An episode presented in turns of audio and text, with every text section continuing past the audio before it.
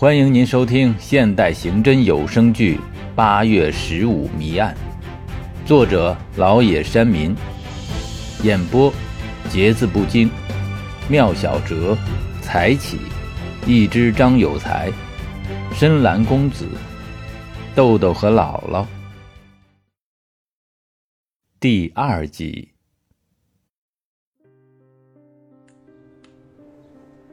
一套很普通的两居室楼房，简单的家具。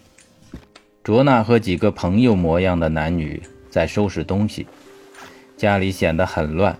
赵宇拄着拐，里外的看着，提醒卓娜别忘了东西。卓娜不时地偷偷抹把眼泪，匆忙地收拾打包。小娜则缩在屋角，抽泣着。赵宇走到小娜跟前。小娜，别哭了，一会儿就要上火车了，眼睛哭肿了就不好看了，啊！爸，你告诉我，是你不要妈妈了，还是妈妈不要你了？都不是，我们只是换了一种生活方式。嗯，那我和妈妈走以后，就剩下你和奶奶了，你的腿又断了，以后你们怎么办呀？没关系。爸爸是一个很坚强的人，又是警察。你现在已经不是警察了。我以后会抽空去看你的。不会了，妈妈说深圳离这儿可远了，你的腿又这样，我知道你不会去看我了。以后我来看你和奶奶吧。嗯，爸爸给你寄钱。以前你不让我乱花钱。这次不一样了，我是来看你和奶奶，所以，所以你一定要给我寄钱，不能小气了。赵宇强忍着不让眼泪流出来，他把小娜搂在怀里。一定。这时，卓娜走过来，小娜，该走了。赵宇抬头看着卓娜，两个人。相视无语。小雨，别怪我，我是个普通人，不想要烈士和英雄家属那份荣誉，只想要一份稳定的生活。在北方生活了半辈子，我也不想到南方去，孩子也不习惯。可你在这儿得罪了那么多人，我们不得不走。以后，就只剩下你和老太太了。我知道你们会很难，但我真的没有别的办法。卓娜的眼泪终于忍不住流了下来，赵宇的眼睛也湿了，但他没话可讲。卓娜从包里拿出一沓人民币，递给赵宇道：“这一万块钱还是给你留下吧。老太太身体不好。”以后用钱的地方很多，别，还是你留着吧。新到一个地方，各方面都会不方便的。这时，栾凤走了进来，站在稍远处看着这一幕。卓娜把钱放在椅子上，然后对小娜说：“小娜，跟爸爸再见。”小娜站起来，扑到赵宇怀里，哭着说。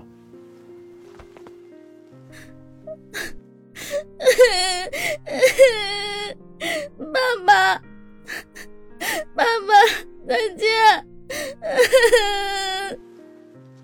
去和奶奶再见。奶奶奶不在家，不知道去哪儿了。我怕她不好受，让她到外面去转转。卓娜思索着。赵宇趁卓娜不注意时。把一万块钱塞进小娜的包里。此时，赵母正坐在树荫下的长条椅上，望着斜对面的楼，默默地流着眼泪。卓娜等人已经离去，屋内只剩下了赵宇和栾凤，四处显得很乱。赵宇笨手笨脚地收拾着，栾凤麻利地默默帮着忙。嫂子也是，最起码应该让你有个适应的过程啊。这说走就走，也太不近人情了。其实出车祸以前我们就已经办了离婚手续。哎，别说这些了，快帮我收拾一下。待会老太太回来看见这么乱，心里又难受。两人不再言语，忙着收拾东西。这时，赵宇的母亲走了进来，看着散乱的物品，神情显得很难过。妈，您回屋歇着吧，这边太乱。他们走了。赵宇点点头，赵母缓缓地朝自己卧室走去。栾凤看着老人的背影，忍不住叹了口气。两人继续收拾东西。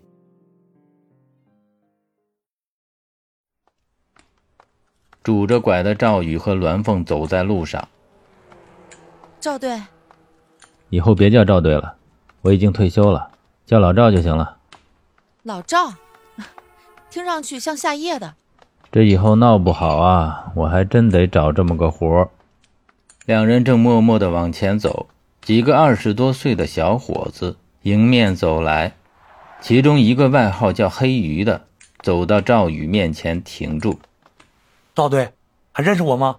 赵宇打量着他，黑鱼。啊，我出来了。嗯，恭喜啊！黑鱼看着赵宇的拐杖。哎，你这是怎么了？嗨，车祸。赵队啊，谢谢你。谢我？为什么呀？你抓了我，判了我五年。我外边那几哥们儿在我服刑的时候都被崩了。我要是现在还在外边，嘿，我谢你是因为你帮我捡了条命。我妈瘫了，就我这一个儿子，我现在怎么着也能伺候他。我退休了，已经不在刑警队了。我现在在东城水果批发市场搞批发，和几个朋友，以后用得着我去那儿找。我这条命有半条命算你的，那半条命得给我妈留着。我记得你父亲去世了。对，六年了。哎，赵队，提审我的时候，你好像对我说过，你父亲也去世了，你是你妈拉扯大的。嗯，我父亲是文革时候去世的，三十多年了。那几次提审，你要不跟我提这些，我也不会倒得那么痛快。判了以后吧，有人说你是诓我，可我后来仔细想了想，你没错。哎，行，我先走了啊。赵宇点点头，笑笑。黑鱼和几个伙伴勾肩搭背的走开。栾凤望着黑鱼等人的背影，说：“赵队，你抓过多少人？还能记得住吗？”记不住了。有人说，干刑警的最怕退休。为什么？不安全呗，结怨太多。嗨，啥日子都是人过的，习惯就好了。看，这话又来了。两人沿路继续往前走去。